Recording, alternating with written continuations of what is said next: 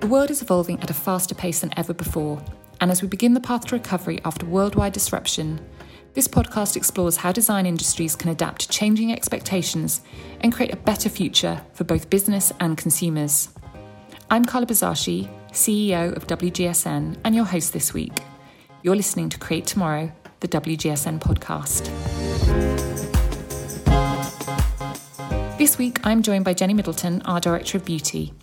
Over the course of our conversation, we talked about the immediate impact that the beauty industry has seen from the pandemic, from the impact of masks on makeup, through to at-home salon treatments and much more. So without further ado, let's start the conversation. Welcome, Jenny. It seems like so long since I've seen you in person. I mean, we're counting down months and months now. Let's kick off with how the beauty industry has evolved in what's a comparatively short space of time, but obviously the world has moved so much since different countries went into lockdown towards the beginning of the year. And I was thinking, actually, as I was getting ready for this today, I am today back in a hoodie. And at the beginning of this, I wore hoodies and I kind of felt that need for comfort. And for you and I, we're both here in the UK where restrictions have come back in the last couple of weeks. And it sort of feels like we're all hunkering down again. That has a big impact on what we're wearing, not just on our bodies, but also our faces as well. So how have you seen things evolve in this, short or long period of time, depending on how you're counting it? Yeah, I mean, it feels like a rapid set of changes came in. And I think one of the things that we noticed straight away was that beauty repositioned itself very quickly. Beauty brands were innovating and pivoting. And one of the most important things they did was obviously position themselves as a real support to people at a time when they needed it. So we saw a lot of beauty brands pivoting their production lines to produce much needed hand sanitizer and soap. And that gave beauty this kind of new role, this new purpose beyond just an aesthetic. Actually, beauty was an essential. It was something that we needed to keep us safe. And that's something that beauty hasn't had before. There's been this kind of perception, really, that beauty has been about, you know, the frivolous, the fun. And of course, it is still all of those things, and we all need that more than ever now. But what we're seeing here is that beauty also has some gravitas. It's a serious player. Who would have thought, for example, that when you and I, you know, leave the house a few months ago, if someone had said to you, you know, when you leave the house, you're going to take your lipstick, your fragrance, your mobile phone, and you'll take a hand sanitizer. We would not have believed that we'd have been putting that in our handbags and our pockets before we leave the house. Now, we wouldn't dream of leaving it without, you know, leaving our homes without that. So that's the way that beauty's kind of repositioned itself. And you're right, you know, as we're going through into yet another season, we did spring, we did summer, and now we're doing autumn. We're seeing something that we know has been emerging for some time, but it's been accelerated by this pandemic outbreak. And that's a need to sort of cocoon yourself, not just physically cocoon yourself and wrap yourself up in lovely warm hoodies, but also to kind of use, you know, product that can actually soothe and release your anxiety and make you feel kind of better. So, you know, elevated bathing products that have got products in them that make you feel better when you smell them. And we've not been able to go to lots of our holiday destinations, but when you go into your bathroom and you unscrew that cap of that product and you take a sniff, it can immediately relax and transport you. So those sorts of products are the things that we're seeing now beauty brands really focus on. They're repositioning their portfolios and really pivoting to provide that kind of product because that's what's needed right now. You're right. That's going to continue right the way through our autumn and winter here in the UK. And obviously for, you know, some of our listeners or viewers elsewhere in the world, their seasons have been the other way up. But still, people have been, you know, locked in their houses, and with that comes that kind of degree of a need for comfort. And we're looking at that for sort of all aspects, whether it's interiors products we're buying for our homes, the products that we've got in our bathrooms, or indeed in our wardrobes if we're still stocking those full. I want to talk about the face specifically. Now, whether you work or whether you did work in an office and have had to move from a working from home environment, or if you are one of those key workers who have still been in stores or in hospitals or all the multitude of other job roles that have had to kind of battle on through during this pandemic, everyone is spending more time in front of their screens. It might just be so that they can communicate with their family, or maybe they're trying to get their, you know, their job going, which means that we are, just as you and I are now, spending a lot of time looking at ourselves. I have never looked at myself so much in my life, and my God, it's not good for your psyche, is it, right? You're seeing all the wrinkles and the problems, and, you know, no matter what age you are, there's probably something in your face that you don't love, which is maybe not good for our mental health, but is certainly an opportunity for the beauty and skincare industry. Talk to me a bit about how you've seen brands respond to this, and where we've seen great examples of brands helping people just feel a little bit better about how they look, especially during a time when we're perhaps not feeling our best. Well, I think that's so important. I mean, I probably think that you've never seen me in real life without makeup, even a little bit of makeup now and again, whereas I actually go on calls with my team or other colleagues. And I think as we've gone through this period, I felt a little bit more comfortable going kind of without any makeup on. And I think that's changed what we want from our makeup. What we want to see is some products that make us look dewy or fresh or glowy or healthy. You might not want a full face of kind of party ready or office ready makeup. But what you do want is something that's going to make you look like you're, you know, healthy and well and radiant and good on camera, particularly if you're doing a lot of camera calls. So I think our skincare and makeup has morphed quite a lot. So we're seeing a lot of hybrid products, functional products that provide that kind of moisturization, that hydration that we really want, particularly if we're spending a lot of time indoors. And that's the kind of product that we've seen. So some of the Glossier products are particularly brilliant at kind of highlighting the dewiness. Some of the Ordinary products that are around, you know, an active ingredient that will be great for your skincare. So what we're looking at, I suppose, is just a tendency for brands to think about, you know, what could we do that actually streamlines that routine now that people are getting ready and doing their hair, their makeup, their skincare in a different environment. What do they want now? And what they want is actually to look well on camera. I think that's what we all want. That's never been more important than during the pandemic. And that's what we're seeing from a lot of brands.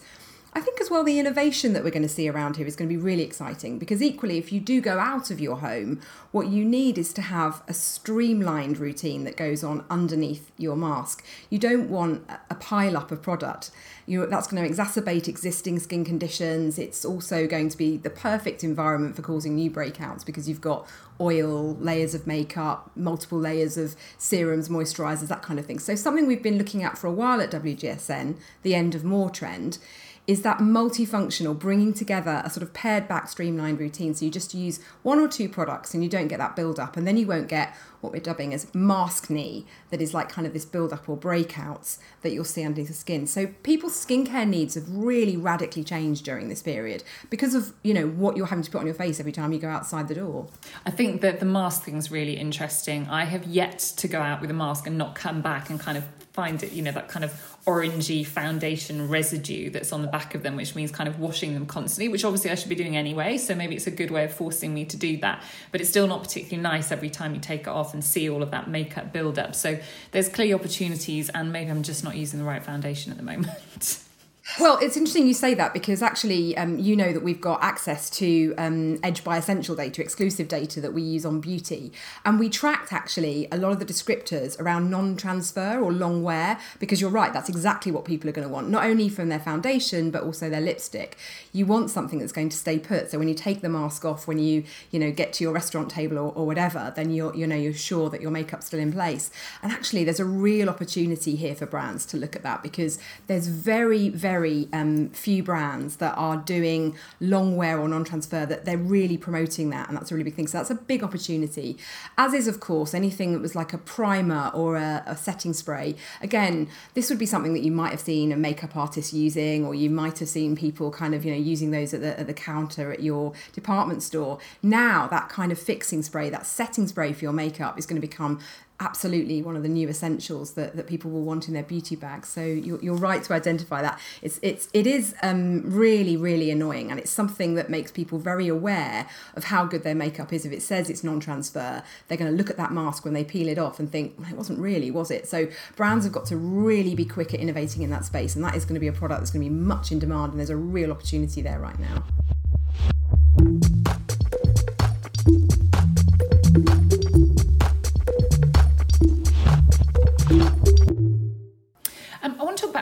you for a moment. Now, we've just recently published a white paper here at WGSN that is all about how essentially the world and actually the word itself of value is evolving during this time.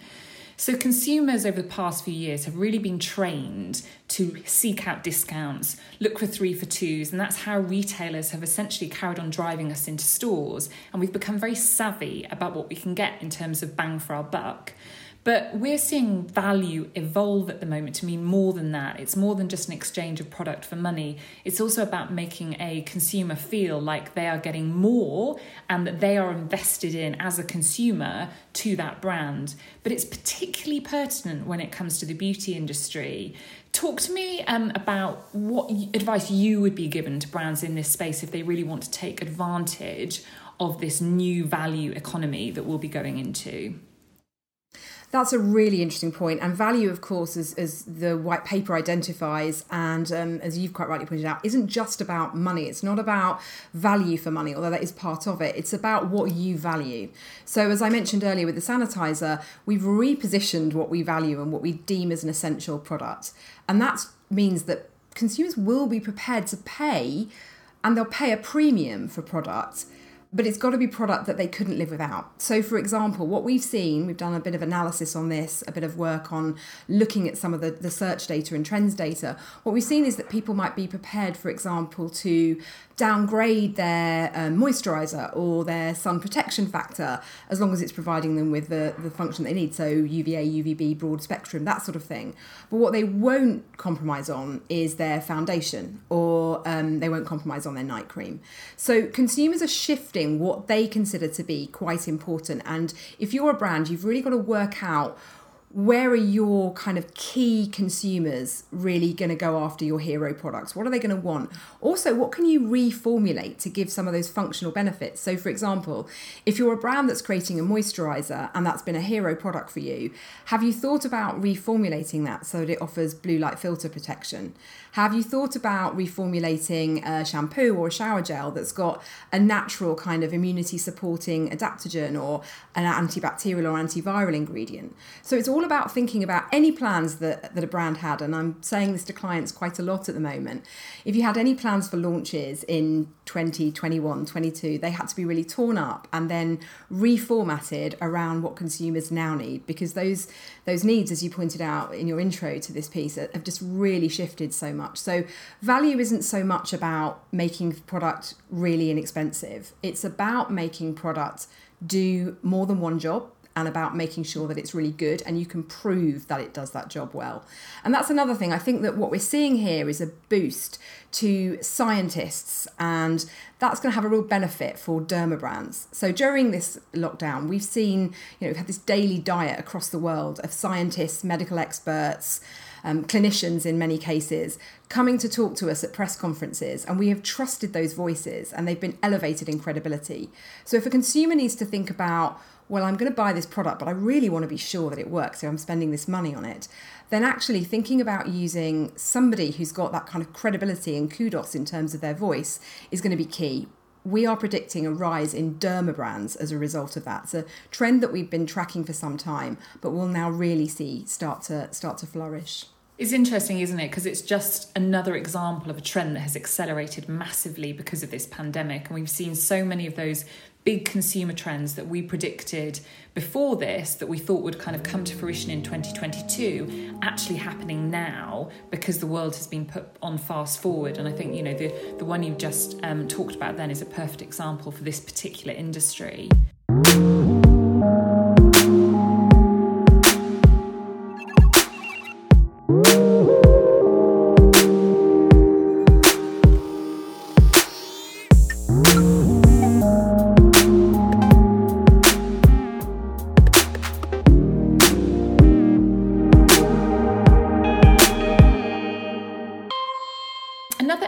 Interested in around this topic is the concept of luxury. So we've talked about the concept of value kind of at one end, but if I think about luxury beauty products or skincare products that I would have made in the past, a lot of the luxury aspect of that was going in somewhere beautiful, so an amazing beauty haul in a very gorgeous department store, or somewhere much smaller and boutique-y. And a lot of it would be about the interaction with the person who was selling me that product. It would be about how it was packaged. And I go away feeling like I'd had a luxury experience. How do you do that in a world where some of us might gone back into stores, but very tentatively, and we're going far less frequently than we were in the past? That is such a good question, because you're right. Beauty is such a high touch industry. You don't really buy a perfume unless you've smelt it and know that it smells great and it smells good on you. And you don't really want to spend, you know, a huge amount of your money on a cream that when you actually rub it into your body, it doesn't feel great or it doesn't smell great. You know, that's going to end up just like languishing in your bathroom cabinet and you've wasted that money. So that's a really good point. Discovery has been very, very difficult for beauty brands that are traditionally sold through, you know, department stores and boutiques, because it's all about going in there and experiencing it. What we've seen is a number of brands doing some amazing jobs of just pivoting and making their products work for them online. I mean, FaceGym is probably one of the most famous. It pivoted within a week and it took its very personal trainer style of facials and was distributing the tools and the products and doing online kind of virtual experiences. Same with quite a lot of nail care brands who were teaching you how to do an at-home manicure. Same with hair care brands. Deliveroo have teamed up with John Frieda. So there's a lot of brands who are bringing in layers of convenience for the consumer and actually creating a lot of intimacy. We're seeing some hair experts, some amazing salon hairdressers, some really good celebrity makeup artists and celebrity nail technicians who are bringing their expertise to the consumer and helping them to understand, you know, how to actually use their products. So that's giving them a slightly different touch point, but still touching the consumer and reminding them of how good that product is. I think for fragrance, it's been really tricky because, you know, fragrance is very important actually, because before a meeting, even a virtual meeting, and this might sound kind of strange, but I will put on a perfume because I kind of want to smell nice and I want to feel kind of like I would be if I was going to, you know, a face-to-face meeting with a client, if I was, you know, flying somewhere around the world to see one of our clients. So fragrance is important. We want to keep fragrance in our lives. It's also very, very good for kind of emotional support and boosting our kind of mood. So there's an aromatology aspect to fragrance. However, of course, it's very hard to discover a new fragrance without actually smelling it. So we've seen during this time that traditional nostalgic fragrances have gone up. So sales of things like rose or lavender or peony have gone up because you and I don't need to go to a store to know what that will smell like. We know how that will work. But there are also lots of companies that are doing kind of sustainable style of sampling to try and get samples out to consumers. There's one store in the US that I was talking to recently that had decided just to change and not have a physical store that was staffed by lots of people, but actually just to take some of that money that she would have invested in having a front of house team and just distribute as much fragrance as she could in samples to all of her local community.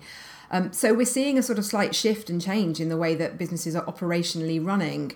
And that's going to continue because, you know, having had some of this convenience and had some of this intimacy of being in, you know, a celebrity makeup artist's home or being invited to, you know, a sort of slightly chic and interesting kind of party where you might have had expert tips, consumers don't really want to let that go. And the convenience of having, you know, in Paris, for example, they very early on were mixing salon quality hair dye and cycling that to people in the greater Paris area. So that level of convenience has become something that consumers have got used to, and they're not going to want to give that up when this is over. So some of those things are going to become sticky behaviours, and convenience and intimacy is something that brands need to think about a lot in order to encourage consumers to continue to connect with them, and albeit in a slightly different way.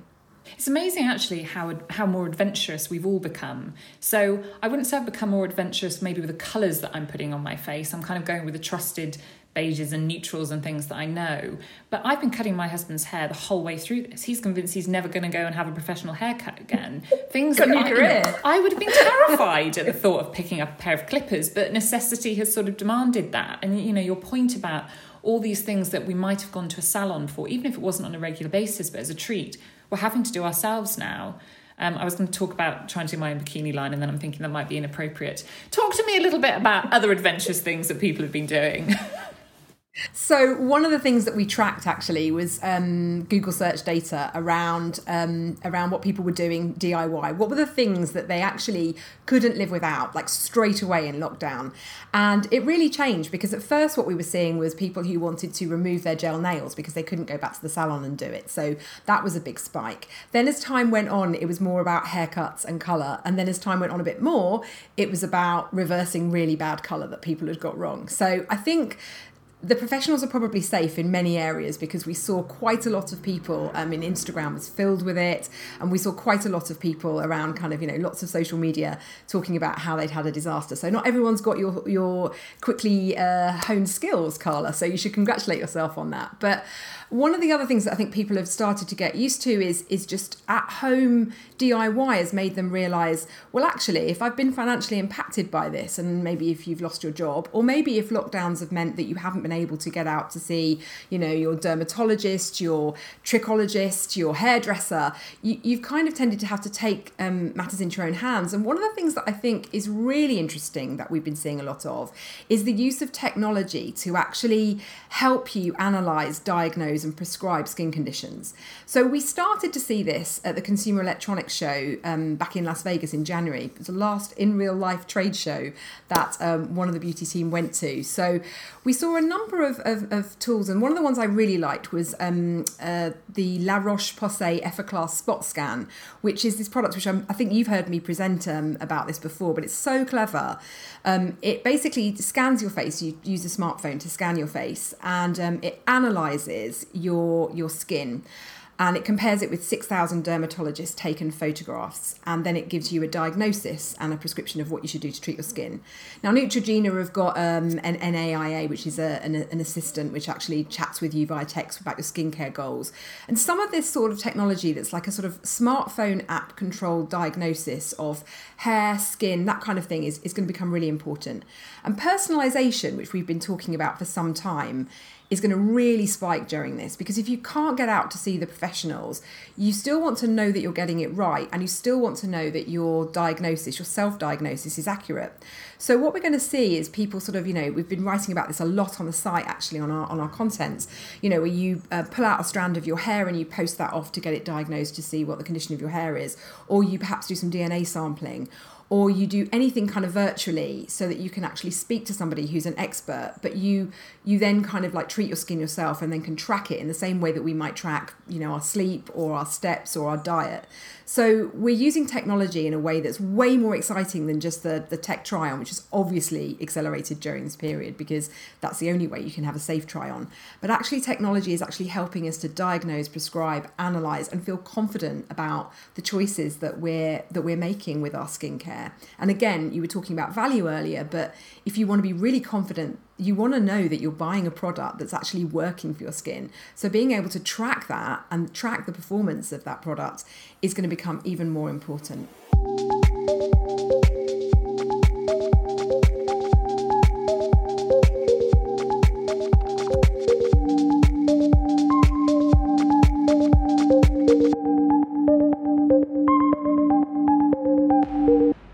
Right, we're kind of running out of time, so I just want to end and ask if there's something that you personally have discovered during this time that perhaps you hadn't used in the past, or it's a brand new product that's come across your desk. And I was thinking about this beforehand and kind of scrabbling around, but it was interesting you talking about perfume earlier, and I'm totally the same. Before kind of every meeting, I'll give myself a spritz, and I found a small perfume oil rollerball, which would have been kind of probably my travelling kit beforehand, and I keep it on my desk. And it's sort of, because there's often no time in between meetings to run and spritz myself with perfume, I'm putting on my pulse points, and it's that smell, that kind of uplifting thing. And it's like, I guess it's the kind of product as a teenager I might have used, and suddenly it's become quite important to me during this time as well. So is there anything along those lines that have been your kind of secret arsenal to get you through the pandemic? So I think that's a really interesting observation that you're using the rollerball, because I think we'll see more of that as people don't want to kind of spritz themselves in public when they go out, because it's a bit invasive when people are so concerned about, kind of the air around them and personal boundaries. For me, it's about getting good sleep. So there's a Tisserand product I've used, which is a bath and shower product, which is lovely in the bath and really helps me sleep. I've also really fallen in love with an Antonia Burrell kind of room fragrance spray, which kind of elevates the mood of a room, which is great for sort of like changing the ambiance in here when I'm working.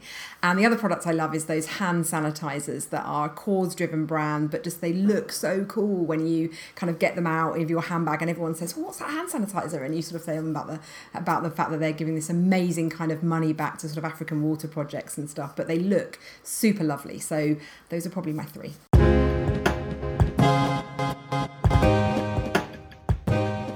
Thank you so much to Jenny for taking the time to join me today. There were some really interesting things that we heard about. And thank you for listening. If you've enjoyed what you've heard, then please subscribe to the show, which is available on all major podcast platforms. And if you really liked what you heard, then please leave us a rating and review on iTunes. It helps us get the word out there. If you're interested in what we've been talking about today, then please head over to WGSN.com, where you can find out how you can get access to all our insight and analysis. We are constantly publishing new content around how the world can create and design a better future for the industries that we work in. So thank you again to our guest, and I'd also like to thank our podcast producer, Roland Bodenham, and thank you for listening. Peter Marion will be back in 2 weeks' time for the next episode. So until then, stay well and healthy, and we'll see you next time.